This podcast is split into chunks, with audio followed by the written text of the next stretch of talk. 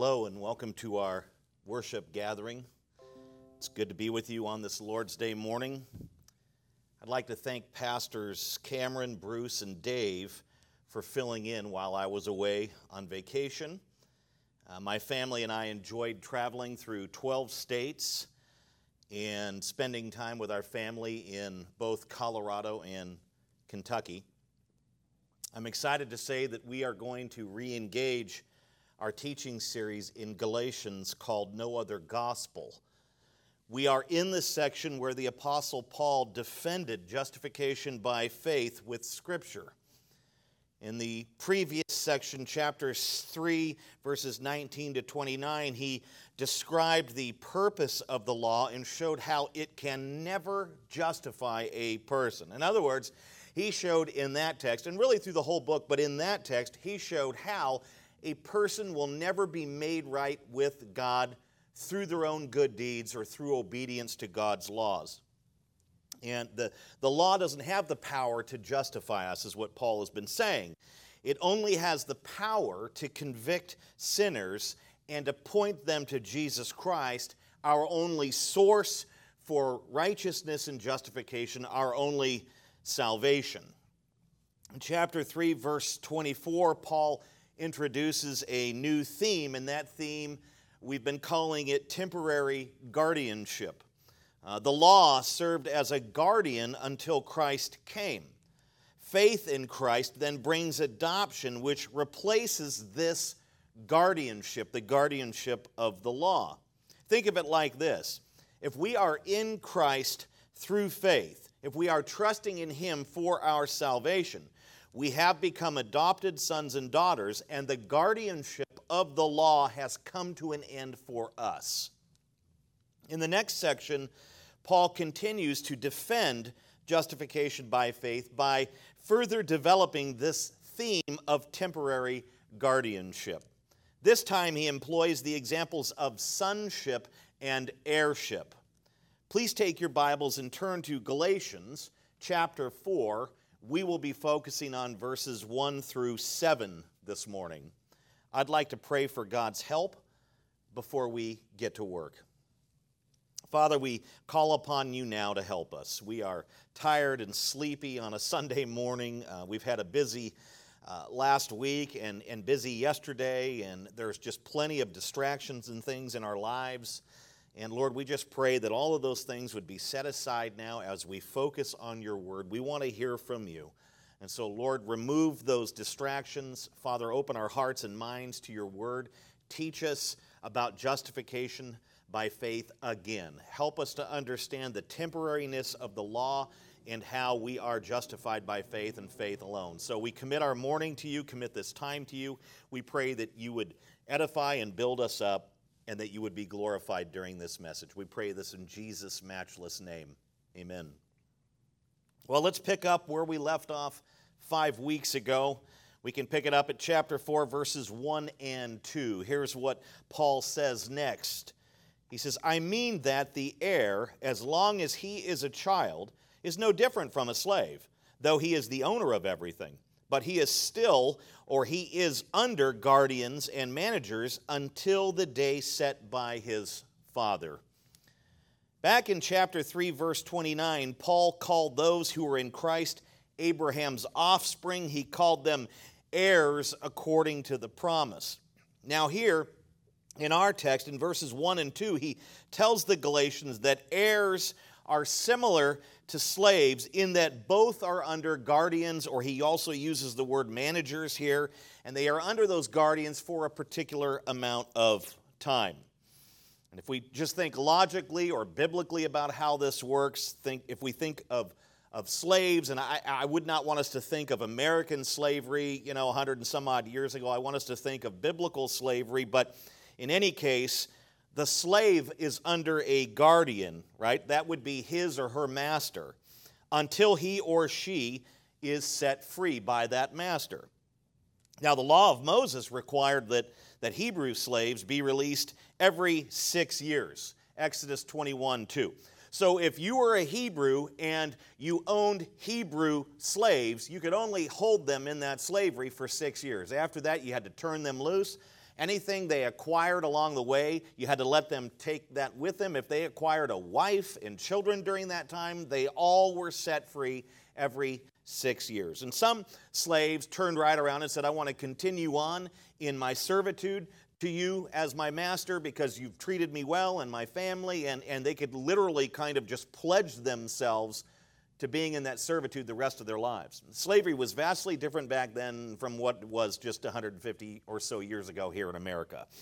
Uh, it wasn't, it wasn't um, not that in other parts of the world that it wasn't horrific, I'm sure it was, probably more so in the Greco Roman world, but in the Israelite world, it wasn't like what we are used to today.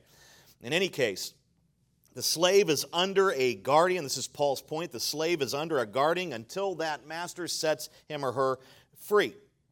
And then, in a likewise manner, or in a similar manner, the heir, an heir, someone who is an heir to a, family fortune or to a particular family, the heir is also under a guardian, just like the slave. Who's his guardian? His parents, more particularly his father. He is under the guardianship of his father until the date set by his father. Now, in the ancient world, the division between childhood and adulthood was much more definitive than it is in most societies today.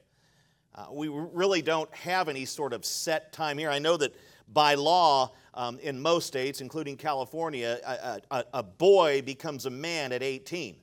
But you'd have great difficulty in finding an 18 year old who actually acts, acts like a man. Uh, but in in our culture, we say that that's around 18. In other cultures, it's, it's a little different. Um, but back in Paul's day, it was a little more definitive. They had some, some things that were established and in place. Although ancient customs did vary in Paul's day, there was usually a prescribed age when a child, especially a boy, would officially come of age and take on the privileges and responsibilities of adulthood. Until the age of 12, a Jewish boy was under the direct and absolute control of his father. But at the bar mitzvah, that's a, a phrase we're familiar with, we've heard of that. And this, this was true in Paul's day, just as it is today in, in many Jewish circles. But at the bar mitzvah, observed on the first Sabbath after his 12th birthday, the boy's father would pray for God to take charge of his son. He would kind of commit his son to God. He is now under your guardianship, uh, in a sense, God. And then the boy would also pray and commit himself to God and vow to take responsibility for his own life, his own spiritual life, his own physical life, his own actions. On the day set by his father, and in Jewish circles in Paul's day, that would have been 12 years old during that bar mitzvah at that particular date or on that date, the boy was no longer simply an heir de jure, that means an heir by right, but he became an heir de facto. That means an heir by fact or a literal possessor of an inheritance and literal possessor of adulthood and those sorts of things. And he, he, on that day, also assumed the moral and spiritual responsibilities of all the other adults. Now, Paul's point in verses 1 and 2 is, is fairly simple. Remember, he's driving at a particular point, showing how the law has a temporary guardianship and, and faith takes over where that guardianship ends. That's his whole point here. He's using these sort of, they're, they're really metaphors, is what he's using here. And his point is really simple here. The law, and here it is, the law is a temporary guardian just as fathers and masters are temporary guardians over their children and slaves. And its guardianship ends when Christ and faith come. And, and we know this to be true, especially back in chapter 3, verses 24 to 25, where Paul really bangs home that point. Now, in the next line, Paul draws a parallel to help his readers. We can move to verse 3. He says this In the same way, we also, when we were children, were enslaved to the elementary principles of this world. This is a, a, really what it is is it's a more gentile non-jewish friendly way of communicating the exact same point he makes in verses 1 and 2 uh, we mustn't forget whom paul was writing to here in this letter. The galatians were non-jewish gentiles And a Gentile reader might not grasp what it means to be under the temporary guardianship of the law. A Gentile might not understand what that means and what Paul's talking about here, as well as maybe a Jewish reader, a Jewish person. They understood the law, they followed the law, they obeyed the law, they understood that it was a guardian in a sense in these sorts of things. And so, what Paul is essentially doing here is providing a parallel that makes the exact same point, but it's more Gentile or non Jewish friendly. We need to remember that Gentiles in the ancient world did not know God's law, nor did they submit to it. And I would say the same thing is true of today. I didn't submit to God's law when, when uh, I'm a Gentile, I'm non Jewish, and before I knew Christ, I didn't submit to God's law. I had no concept of it. I'd heard of the Ten Commandments, but I certainly didn't submit to them and, and try to obey those things. In Paul's day, it was the same. You know, back then they didn't Gentiles didn't practice Jewish rites of practice or, or, of passage, pardon me, of passage like bar mitzvah and, and so on. They, they had no concept of these things. They had their own versions, but they didn't do bar mitzvahs. They didn't do circumcisions, which is what the Judaizers want them to do as these new Christians they are. Paul is, in a sense, bringing this argument down to his audience's level here in verse 3 because he does not want the Galatians to misunderstand the truths that he's putting before them. And we need to remember these are life saving truths. The moment we add works of the law plus faith in justification, we are accursed, as Paul said in chapter 1. We can't add works anything. We can't add works, we can't add anything at all to justification. It's by faith alone. And the minute we add anything to it, we are in big trouble. We have deviated and gone away from the true gospel. We're now involved in, in another gospel, Paul says in chapter 1. If anyone comes to you preaching another gospel, and what he's saying is in chapter 1, a gospel that says salvation and justification, righteousness, all these beautiful things that, that Christ does for us, they come to us through what we do and what we believe. That is, in essence, another gospel. The, the true gospel of the Bible has always taught that we are justified by faith alone. When we believe in Jesus Christ, God counts us as righteous and He justifies us and He adopts us. It's not because of what we do. Our greatest works are nothing more than filthy rags. It says in Isaiah 64, I believe.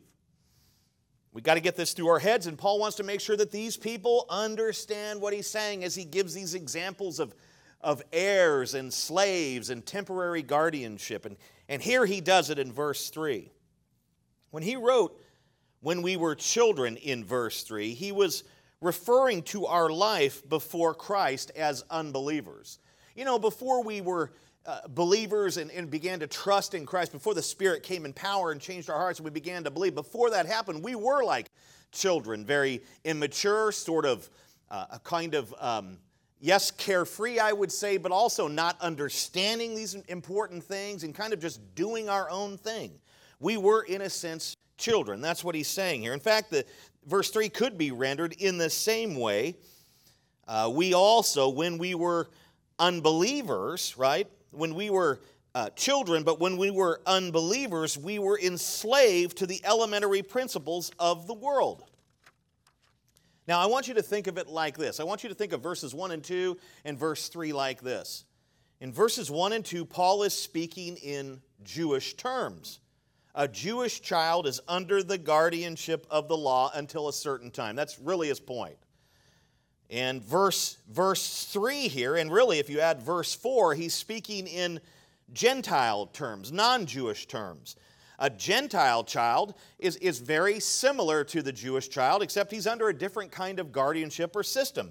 He is enslaved to the elementary principles of the world until a certain time. So, in verses 1 and 2, his point is the Jewish child's under the law until a certain time. And in verses really 3 and 4, the combination of the two, a Gentile is enslaved to the elementary principles until a certain time. What's his point here? His point here is that both children, Jewish child, Gentile child, both children have something in common, and that is the fact that neither of them are free. One's under one particular system, the other is under another system. One is under the law, the other is under the world system. In other words, both are in bondage. Both are in a, a kind of slavery, in a sense. And, and they remain in this mode. One remains under the law, the other remains in the world system. They remain in this particular mode until they are liberated by Christ through works of the law? No, through faith. That is when they enter adulthood. Faith is, is our rite of passage when we pass from being unbelieving children into kind of a spiritual adulthood where we are not under the guardianship anymore, but we are secured in Christ. Upon trusting in Christ, we become men and women. We become adults. We're not kids anymore. This is what Paul is teaching here. Now, remember, the Judaizers were trying to persuade the Galatians to put themselves under the law. They were saying, look, the only way that you can actually really be saved and be a true Christian is yes, it is about believing in Jesus, undoubtedly, but it's also about obeying all the laws. It's about being circumcised and, and, and obeying all the dietary things in the Old Testament and do this. They wanted these Christians, these non Jewish Christians, to, in a sense, become Jewish so they could be truly saved. And what Paul is saying here through these examples in verses 1 through 3, he is saying this the law is for children who need a guardian. It is not for those who have reached adulthood through faith in Christ. What he's essentially doing here through these metaphorical examples is he is once again establishing the, the temporary guardianship of the law. It's in place for a, for a period of time and then it comes to an end. When does it come to an end? When a person trusts in Christ, when they have faith in Christ. And, and, and just, just think logically here about Paul's argument. It's, it's really quite simple but brilliant. But just think about it here. Maybe I can give you an example from, from my own life in a sense. Me, as a, uh, I, I guess I'm a semi mature Christian. I've been a Christian for about 20 years now. I believed in Christ for the first time about 20 years ago, and I did not do that on my own. That was a supernatural work of God in my life. But I am a 20 year Christian here. Now, if I were to go back to the law of God, if I were to put myself under God's law and, and determine myself to go ahead and obey all of that, thinking that that's somehow going to earn me a place with God or it's going to somehow justify me, that would be like me moving back in with my mother. Think about it. That would be like you, as a veteran Christian, moving back in with your mother, or as someone who's been on their own for a long time. And now you move back in with your parents. I mean, I'm, I'm 51 years old for crying out loud. Um, I, I, and, I, and I'm not, I'm not slamming those who have fallen on hard times. This COVID thing's been a disaster. People have lost their jobs. Some of them have probably had to move back in with their folks. I get it. I, I am not picking on those people. I'm saying that I'm giving you an example from my own life. Going back to the law as an adult would be like me going back to childhood under my mother. I'm 51 years old, semi mature. I say that because that's true. Anyone who knows me knows that I'm a goofball. I have a wife, I have my own children, I have adult children. You just stop and think about that. I've got a house. I've, I've been living on my I've been on my own for 31 years. Now, I have to admit, when I was about 15, I left the house the first time and I came back and I left and I came back. And I, I mean, I, I, was in and out a few times, but when I met Rachel, my wife, I, I stayed with her and I've never went back. That was 31 years ago. Now, why would I go back to my parents? Why would I do that? I've been out of the house for 31 years. Why would I put myself back under my mother's guardianship again. It makes absolutely no sense. She already raised me. Her, her job is complete, it's finished. And I think she did a pretty decent job considering uh, the circumstances. You know, when I was 14, my dad left, and he was a pretty much deadbeat dad and these sorts of things. It wasn't easy for her. She worked three jobs, and, you know, she did a decent job, I think. She did the best she could. I certainly don't hold anything against her. And What you need to understand from my own personal example is my mother is not my guardian. She's no longer my guardian. She has not been my guardian for 31 years. She's my mother, and I'm called to honor her, right? And I love her and I care for her, but and she cares for me, but she is not my guardian. She was my guardian at one time, but then I became an adult and started to take care of myself. all the while not knowing God, but that God was indeed taking care of me. I just didn't know Him. The law is not my guardian. It's not my guardian. My mother's not my guardian. The law is not my guardian. I, I was under the guardianship of the law at one time. I had no idea. I was, I was under it. I, I was going to be penalized because of it. And when we think of guardianship here, I don't want you to think of like, um, like a temporary kind of parent. Guardianship is more like, a, more like guards at a prison. That's the kind of guardianship it is. You're, you're incarcerated under God's law. The law acts like a warden against you and keeps you incarcerated because we violate God's law. So it's not a, a positive example of guardianship, but I, I'm not under my mother's guardianship. I'm not, I moved out 31 years ago. I'm not under the law's guardianship. I put my trust in Christ 30 or 20 years ago or so. I'm not under anyone's guardianship.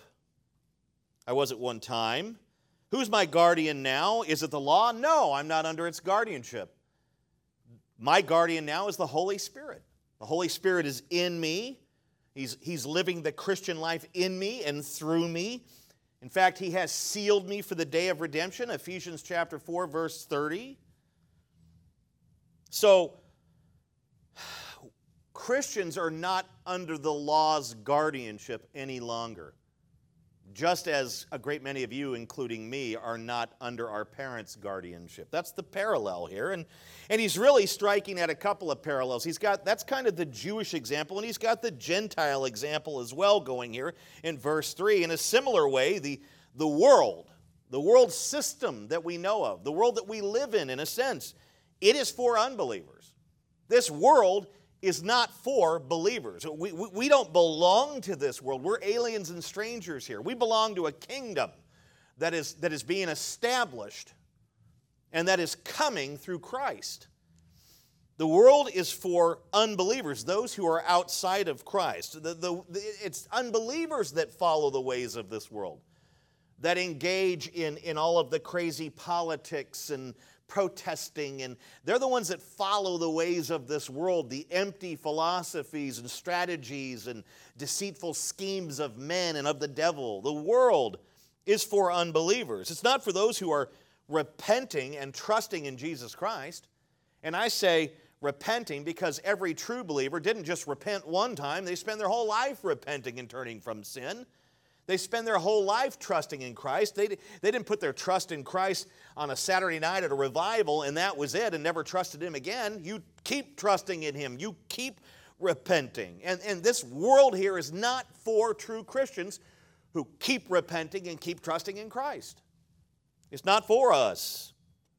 The world is not for spiritual adults. Now, if I, as a Christian, is I, as a spiritual adult, so to speak, if I um, if I return to the world or return to its elementary principles, I'm putting myself back underneath its slavery. Just as the, the, the Jewish child would return to his home and put himself under the, under the, the, the care and guardianship of his parent. If I go back to the world or if I engage in its elementary principles, I, I'm, I'm, I'm re engaging in the slavery that Christ delivered me from.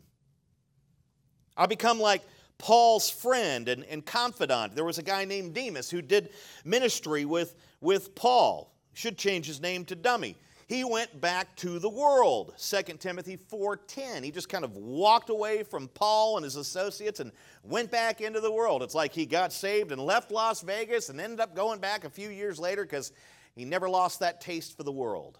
Probably never truly a converted man, I would think.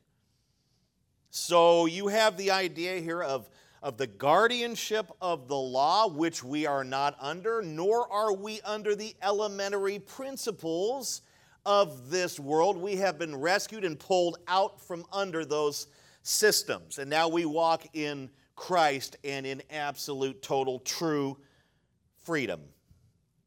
I want you to notice how Paul does not specify what the elementary principles of the world represent. He does not take any time to explain them to us here. He doesn't go through a quick punch list. He doesn't do that because he doesn't want to spend a lot of time on that, and I certainly don't want to spend a lot of time on it.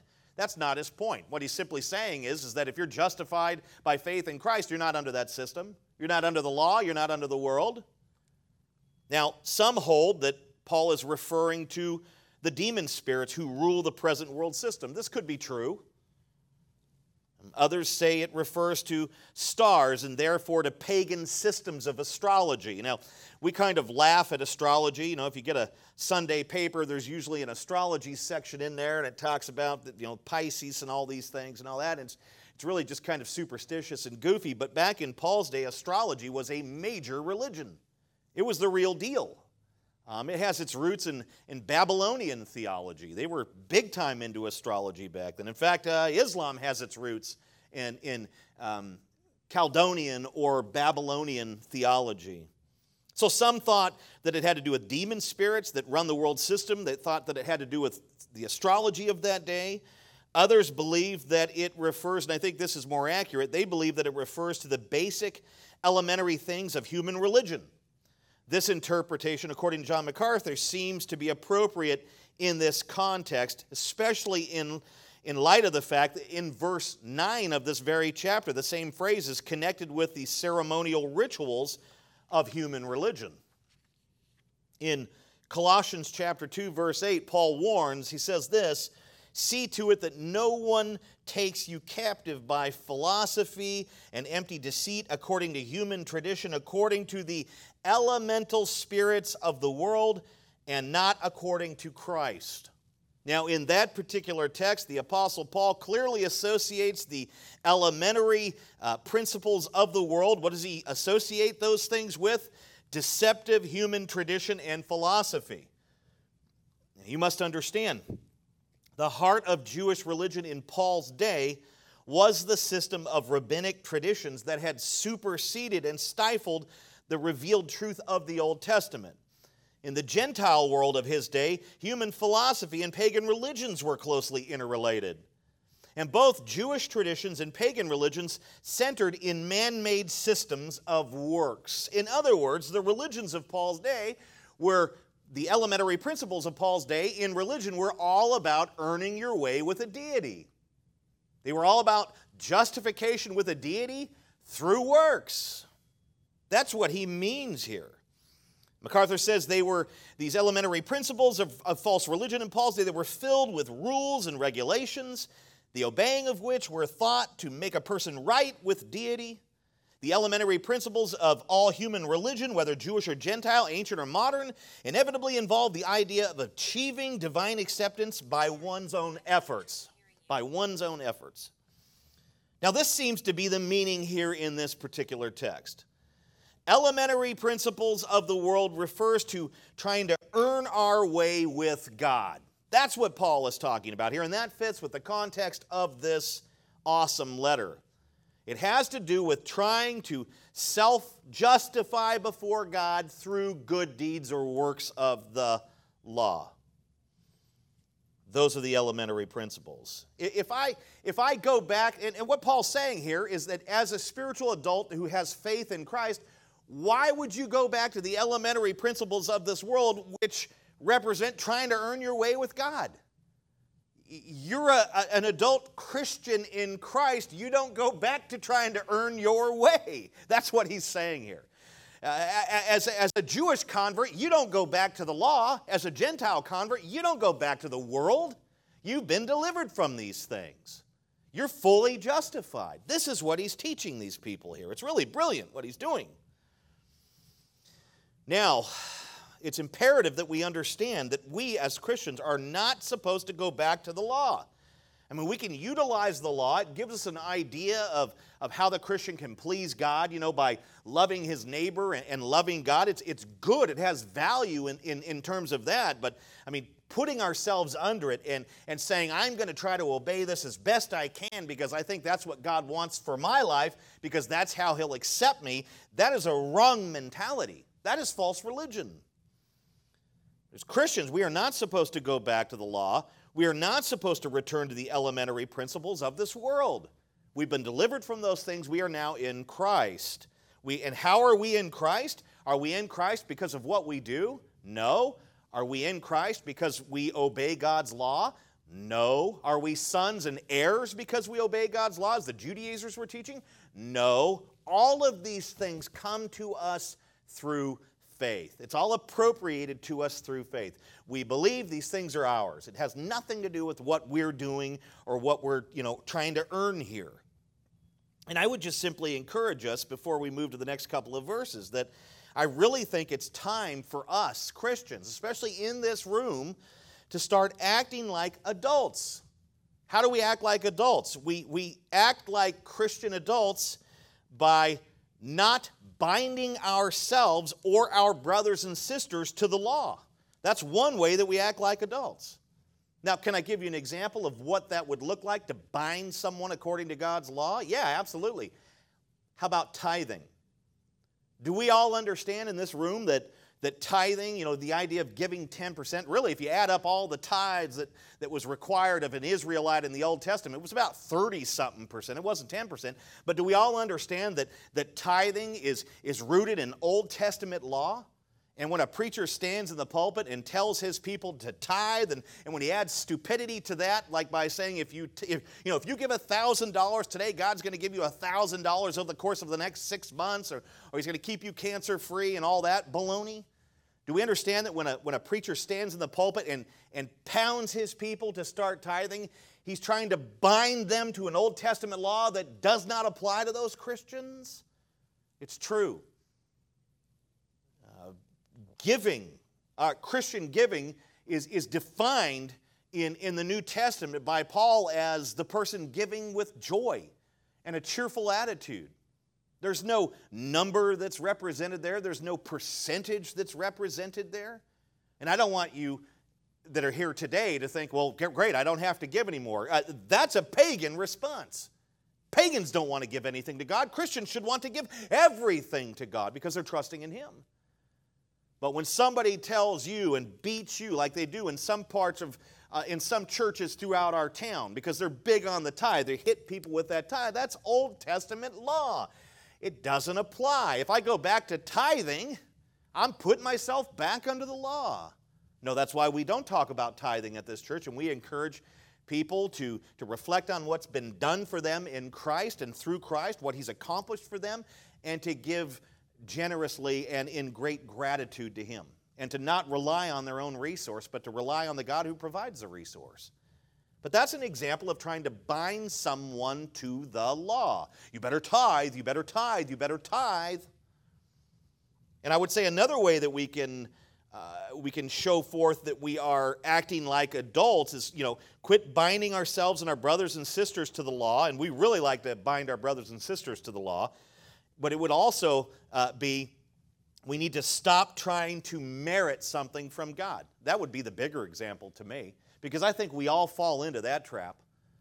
You know, we're saved by grace. I think we get this and we enjoy that grace. We love the mercy of God, but still, there are times when we engage in sin and things and things happen. We, we feel like, well, you know, I don't think God's pleased with me, and maybe if I do this, that, and the other, then He'll be pleased with me. Maybe I've lost God's favor because I've done this, and maybe I can do X, Y, and Z and gain back His favor, or I've lost His blessings because, you know, I was stupid the other day, and, and maybe I can get back His blessings. We're just trying to earn with God. That's like going back to the law. There's nothing to be earned from God. Christ earned everything for us. Just believe that and trust in Him. Should we not try to live a holy life? Of course we should. We should desire that. It should be a desire that comes within us. If you have the Spirit of God in you, the Spirit of God wants the things of God, and that's holy living. But, you know, when we make mistakes and blow it, we shouldn't start binding ourselves to the law. Well, the law has condemned me. Look at me now. I'm in big trouble. No, you're saved by grace through faith. There, there's nothing that, that I can do to make God love me less. There's nothing that I can do to make Him love me more. God loves me as much as He loves Christ. He sent Christ to die for me. That's the highest expression and example of the love of God. How much does He love you? How much does He love Christ? He loves Christ. Christ is the apple of His eye. It's his only, Christ is His only begotten Son. He loves Him. He affirmed this during the ministry of Christ and these uh, the time that Christ was baptized, and other times where, where God spoke from heaven and affirmed his love for Christ. Well, guess what? He loves you in the same way. He loves you in the same way with a deep, profound, sacrificial, agape love. There's nothing that you can do to increase that or decrease it. I'm a parent when my children sin. I don't love them less. Yeah, I might whoop some rear ends, but it doesn't mean I don't love them. I, I, it doesn't mean that I don't love them less. In fact, sometimes when they sin, my heart breaks for them and I love them more. Now, that never happens with God because He loves perfectly at all times. But you don't lose love for your child when your child blows it. You might discipline that child, you might speak to that child compassionately. There's a, a, number of ways you'll respond. But do you all of a sudden hate your child? Do you stand back and say, okay, now I'm going to make little Jimmy earn his way back into my favor? Of course you don't do that. You don't do that. No good parent would do that. And guess what? God is a perfect parent. He's a perfect parent. We don't need to go back to the law, and, and, and, and that's how we show forth that we're adults. We don't bind ourselves to the law. We don't try to earn our way with God. We don't go back to the elementary principles of this world. This world is destroying itself and is ultimately going to be destroyed by Christ. Uh, drive a big gas guzzling SUV, eat a steak, cut down a tree. It's all going to burn. That's what MacArthur would say. Apparently, when you say those things, the tree hugging people and the, the meat uh, hating people and the electric car loving people, they all hate those kinds of statements. But it's all going to burn. It was destroyed once by flood, now it's going to be destroyed by fire. Why are we investing into this thing? It's going to perish. I think we need to honor God with our resource, and while we're here, it is a beautiful creation, but at the same time, it's going to roast. Don't go back to the law. Don't go put yourself under the law. Don't bind others to the law. Don't try to merit something from God. Don't, don't go back to the elementary principles of this world. Don't let your life be guided by what the world says. If, if, if, if Fauci and those, those, you know, his cronies up there in, in Washington tell you to put on a mask, throw all your masks away. Do the opposite of what these people say. That's pretty, pretty rebellious, huh? I don't believe any of those guys. We're, we're sitting here waiting for the media and waiting for the world to tell us what our next move is. We get our guidance from this, not from this world. Not from this world. Don't, don't submit to the elementary principles of this world any longer. You're an adult when you don't do that. In the next two lines, Paul describes the source of divine adoption and sonship. Really, he describes these things, verses 4 and 5.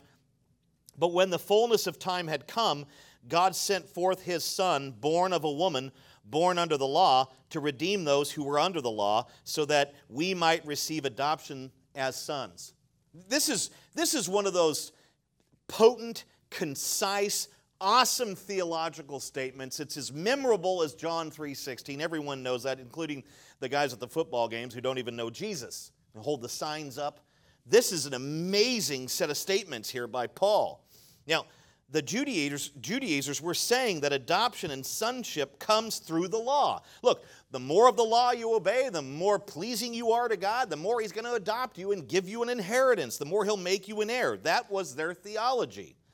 Now, back in chapter 3, verses 14 to 18, Paul absolutely annihilated this false theology. How? By pointing to the Abrahamic promise that predates the law and, and uh, this Abrahamic promise that not only predates the law, but that it, it predicts that Gentiles will receive the inheritance of adoption and sonship and, and, and, and, and these sorts of things. Who? Uh, through whom? Through Abraham's seed, Jesus Christ and that these things, it, it, the Abrahamic promise predicted that these things would not only come to Gentiles, but that they would come to Gentiles through what means? Through works of the law, like the Judaizers were saying? No, no, no, no. Through faith alone not through the law. Paul attacked, he savaged their theology back in that text, and he's doing it again here with this concise, beautiful statement, this memorable statement in verses 4 and 5.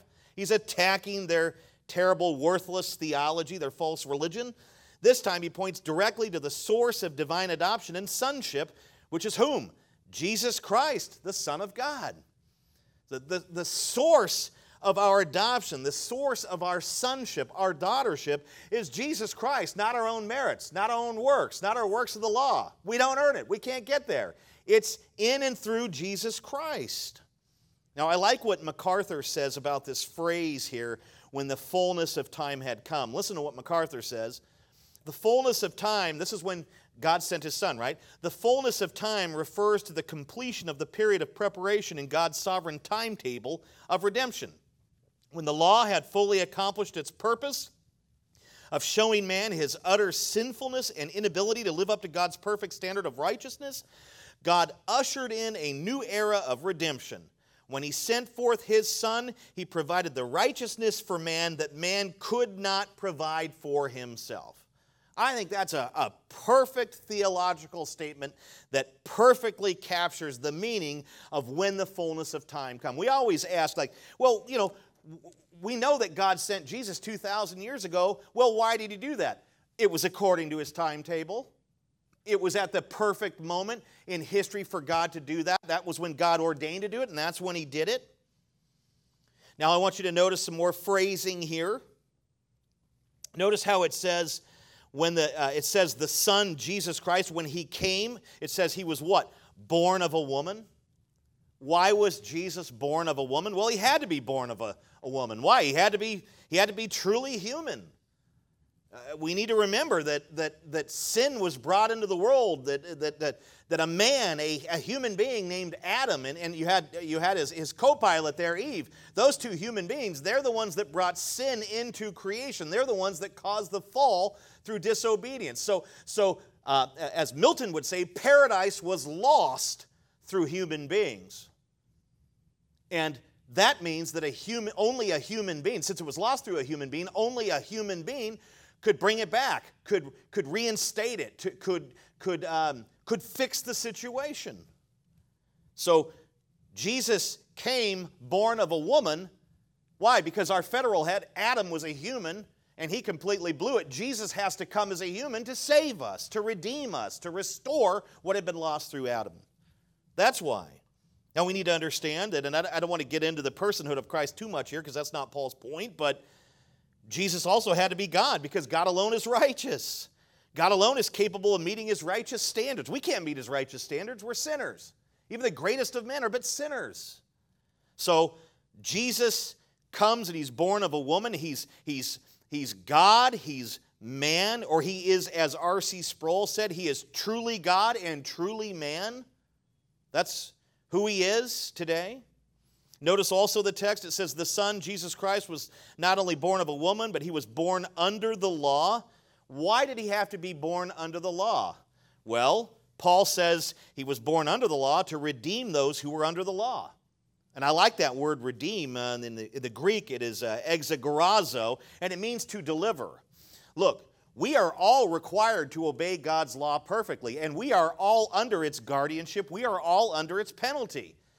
Jesus had to come and be under the law to obey the law, to satisfy God's righteous demands, and earn for us a righteousness that we can't conjure up on our own. He had to go under the law because we've broken the law. If he goes under the law and satisfies the law, then, then those who believe in him are no longer under the law, no longer under its guardianship, no longer under its penalty.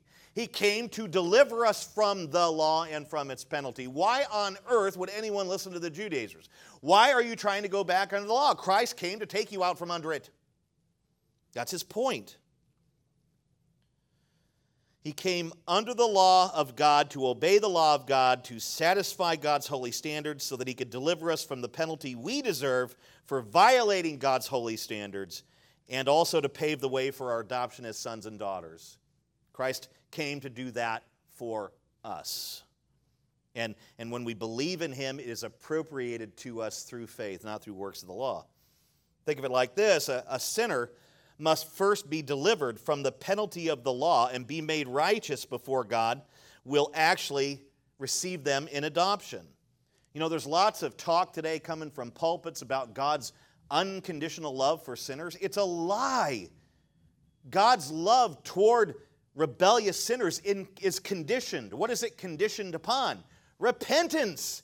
You will never taste an ounce of God's love without repentance. You must repent. You must turn away from your unbelief. Stop rejecting the fact that God is uh, that God exists. Stop rejecting his son Jesus Christ, whom he sent to die for sinners. God's love is conditioned upon repentance. No one is going to you're not going to experience his saving love at least. You'll experience other types of love from him and, and, and maybe common grace, but you're not going to experience the love that, that we talk about in Scripture without repentance. It says in Scripture that God doesn't love sinners, He despises them and destroys them. And when people stand in a pulpit and say God has unconditional love for you, they're lying. They don't understand what Scripture says. And, and the truth that, that, that, that Paul is boring out here is, is, is, is no less true. There are certain conditions that must be met before God will adopt a sinner. There are things that have to happen, that have to transpire. He doesn't just love us and just adopt us just as we are. You have to have the repentance there. He doesn't adopt sinners unconditionally. Now, I would, I would definitely say that God loves his own children unconditionally because it's based on the merits of Christ. If it weren't for the merits of Christ, then his love would be it would continue to be conditioned upon believers. But since God loves the Son and sees the Son's righteousness on us, he loves us unconditionally. But he does not hear what Paul is pointing to. He does not adopt sinners unconditionally. Certain conditions must be met before he adopts people like you and me. And guess what Jesus came to do? He came, he was born of a woman, he was born under the law, he lived a perfect life. Uh, everything that he did when he came, everything that he did, he did in, in the effort to fulfill and satisfy and accomplish every one of those requisite things to our adoption. He came to secure it all. He came to meet all of the conditions that, that the Father put out there. He satisfied the law's demands through perfect obedience. He paid for these are all the things that these are the conditions for your adoption. Jesus satisfied the law's demands through perfect obedience. He paid for our transgressions, our sins of the law, our, our breaches of the law with his own precious blood on the cross, and he rose from the grave three days later victorious over sin, Satan, death, and hell for what? Our justification. Those were the conditions that were, had to be met for us to be adopted. Christ met them all. We put our faith in Christ. It all the blessing, all of the adoption, the heirship, everything, it all comes to us. It's all appropriated to us through faith. Christ met those conditions. Uh, there's no level of obedience to the law that's going to meet those conditions. Every time we try to obey the law to meet those conditions, we drive ourselves further and further away from God's grace and further and further into false religion. It's not about what we do, it's about believing in what Christ did. When we trust in Him for our salvation, His earned righteousness is applied to us. God sees us as spiritually clean. He justifies us, and then He adopts us as His children, and His adoption is permanent. And it is not contingent on our obedience or our works of the law or anything else. It is contingent upon the merits of Christ, which are rock solid and eternal. Christ did these things for us. He, God sent him at the perfect time. He, he was born of a woman because he had to be truly, fully man. He, he lived under the law to satisfy those demands and, and everything that was requisite to our adoption. He did it all for us, and it all comes to us through faith. Our works of the law have nothing to do with it. Why on earth would we listen to the Judaizers and try to go back to the law? The law has no purpose in our lives. None. In the last two lines, Paul describes the sign of divine adoption and sonship. Let's move to uh, verses 6 and 7. He says this, and because you are sons, God has sent the Spirit of His Son into our hearts, crying, Abba, Father. So you are no longer a slave, but a son, and if a son, then an heir through God. So, so here's the question here How do we know if we have received this divine adoption and sonship? How do we know if we belong to God? How do we know if we are God's children? You will hear from pulpits today that every person who's ever lived is God's child. It is not true. God has adopted children, and that's it. He does not adopt natural men. Not everyone who lives, who has lived, lived in the past, who lives now, who will live in the future is God's child. God only adopts children. Not everyone belongs to Him, it's only those whom He adopts. But how do we know if we've been adopted? How do we know if we belong to Him? Paul says if we are sons, here's what happens God has sent the Spirit of His Son into our hearts. And this, this phrase, the Spirit of His Son, it's just, it's just a, another way to say the Holy Spirit. This is the Holy Spirit that Paul's referring to here. The Spirit of, of Jesus, the Spirit of God's Son, that refers to the Holy Spirit. If we have the Holy Spirit in us, we have received divine adoption and sonship. We have an inheritance coming to us. We belong to God. We are His children. We are heirs. Now, here's another question How do we know if we have the Holy Spirit in our hearts? How do we know if the Spirit is in us? Right? I mean, if, if the Spirit is the sign of our adoption and, and, and the Spirit in us is the sign of adoption, how do we know if we have the Spirit? Well, there's things to look for. Have we been born again? The Holy Spirit causes spiritually dead sinners to be born again, right? John chapter 3, verses 3 and 8. The, the Holy Spirit is like the wind. He cannot be determined, he cannot be um, uh, uh, predicted. He, he goes into the, into the heart of a person and makes them a new person, gives them a new heart, and he remains in them. That's what it means to be born again. You become a new person through the possession of the Holy Spirit who makes you a new person from the inside out. You are being made new from the inside out. If we have been born again, the Spirit is in us, okay? Are you a born again person or are you the same old Phil? You the same old Jen?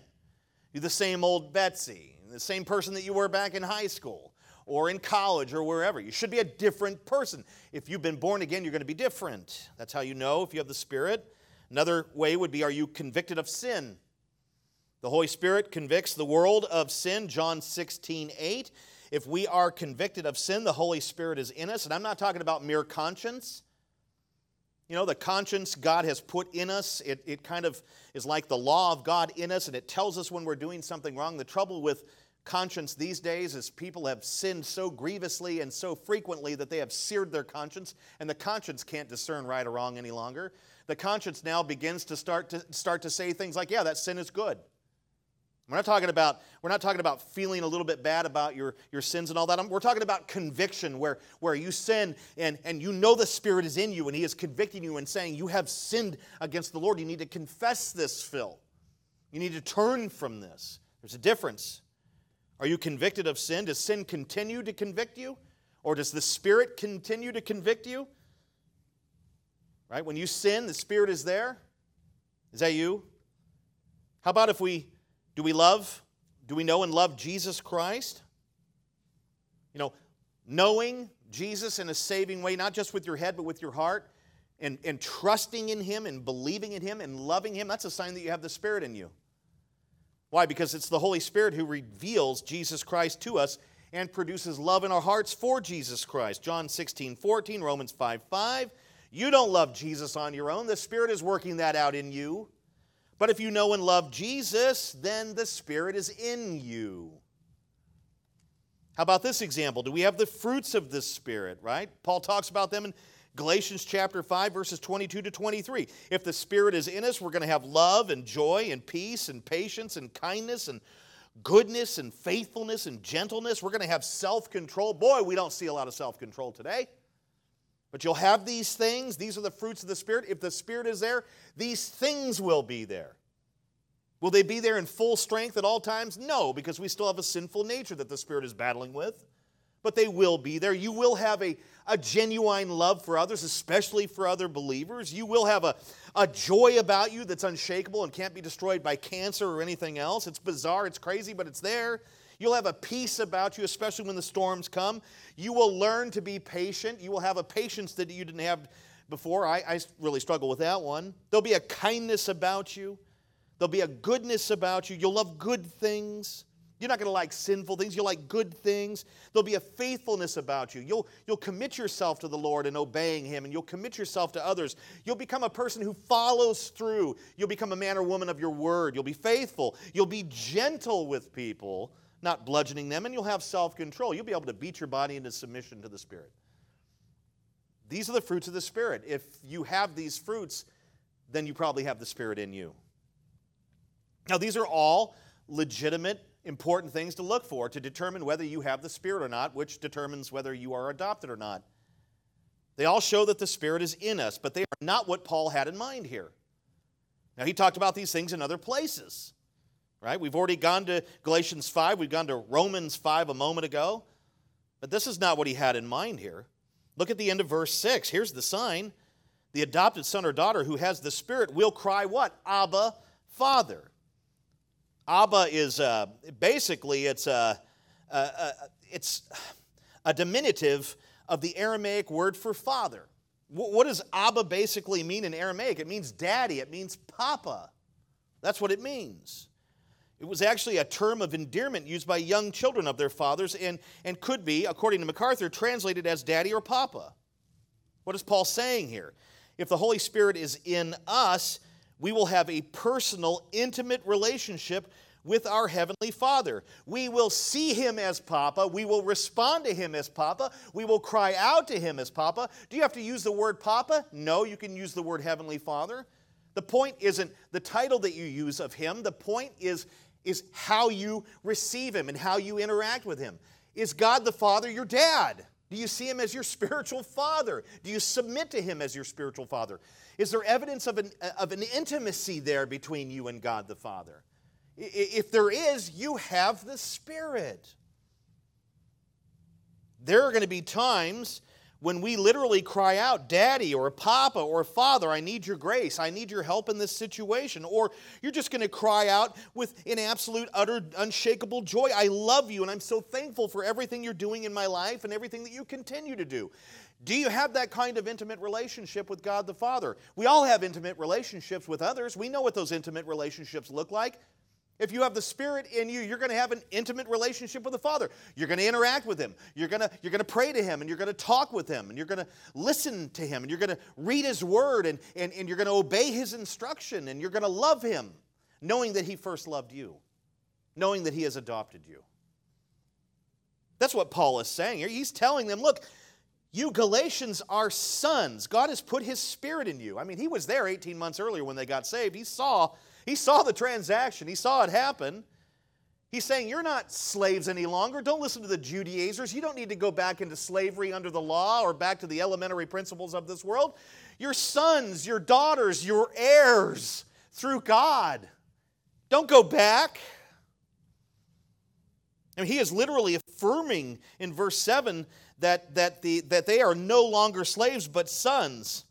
And if they're sons, then they're heirs. He, he is literally confirming that they have the Holy Spirit and have received divine adoption and sonship. He is affirming and confirming their position with God, whom the Judaizers are threatening to try to take away. He's not just affirming or confirming them, he's also warning them here. He is. In verse, verse 7, verse 6 and 7, he's warning. They are not slaves, right? He says that. You're not slaves, you're sons. But if they follow the teachings of the Judaizers and put themselves under the law, they will lose their freedom and become slaves to a system that will multiply either self righteousness or despair and ultimately end in ruin. That's what will happen. And the same is true of us. If we follow the teachings of the Judaizers and try to add works of the law to faith for justification, we will suffer the same fate. We will forfeit our freedom. We will either become very prideful because we think we're good at obeying the law, or we will despair because we are terrible at it. And in the end, it will all end in our spiritual ruin, total despair. Such is the fate of anyone who adds anything to faith for justification. They are accursed, as Paul said in chapter 1. Why are they accursed? They, they are literally, to be accursed means to be cut off. They, in a sense, cut themselves off from the grace and mercy of God. They give themselves over to a false gospel. This is Roman Catholicism. This is Jehovah Witnessism. This is Mormonism. It's, it, it's here today. The Judaizers are long, long gone. They're history, they're out here. They've been gone for a couple thousand years, but they really are alive and well today in false religion. If we follow these teachings, the same thing will be true of us. We need to remember that we are justified by faith alone, that our good deeds when we're outside of Christ, when we're unbelievers, our good deeds are nothing but filthy rags before God. There's nothing we can do to merit anything good from Him. In fact, we bring more judgment on us when we, even as unbelievers, when we try to earn our way with God. God is so offended when we try to earn our way with Him. He is ultimately satisfied, ultimately and eternally pleased with the meritorious work of Christ. Anyone who tries to take that away from Christ through their own effort is accursed, is cut off from Him. They will go to hell and spend eternity in hell. This is serious stuff. It's serious stuff. I'll uh, read something to you that somebody once said, and I, I don't know who wrote this. They said, if we were to take all of man's good deeds for all time and pile them sky high, they wouldn't atone for one sin. And this is true. This is what the Bible teaches. There's nothing that we can do, no courageous deeds. Even if we were to give our life for someone else on the battlefield, it doesn't atone for our sin. There's nothing that we can do. Our deeds are but filthy rags before a holy God. Isaiah 64 6. We need to remember that, that salvation is the result of God's mercy, it is the result of Christ's righteousness, it is not the result of human effort. When we believe in Jesus Christ, everything that Christ merited and accomplished for us is accredited to us. God sees us as righteous. He justifies, He adopts. We are secure, secure forever and ever and ever. And then we begin to engage in good deeds. Not because we're trying to get something from God, not because we're trying to earn anything, but because we love God and we know that's what pleases Him. I'll just end very quickly here with one good quote from, from John Calvin, one of my heroes. He said this For the scripture everywhere proclaims that the efficient cause of eternal life being procured for us was the mercy of our Heavenly Father and His gratuitous love toward us, that the material cause is Christ and His obedience, by which He obtained a righteousness for us. Salvation was procured for us by the mercy of our Heavenly Father, by His or through His gratuitous love for us, and, and He sent Jesus into the world at the perfect time to be born of a woman and born under the law to obey that law perfectly and to earn for us a righteousness we could never earn for ourselves. And when we put our trust in Jesus Christ, when we believe in Him for salvation, when we turn away from unbelief and trust in Him, that righteousness, it clothes us, it, it, it, it encapsulates us, it ensconces us. We are robed and clothed in it. That is what God sees, and God justifies us, and God adopts us End of story. We are secure for all eternity. And then we live the rest of our lives loving God and seeking to please Him with our lives.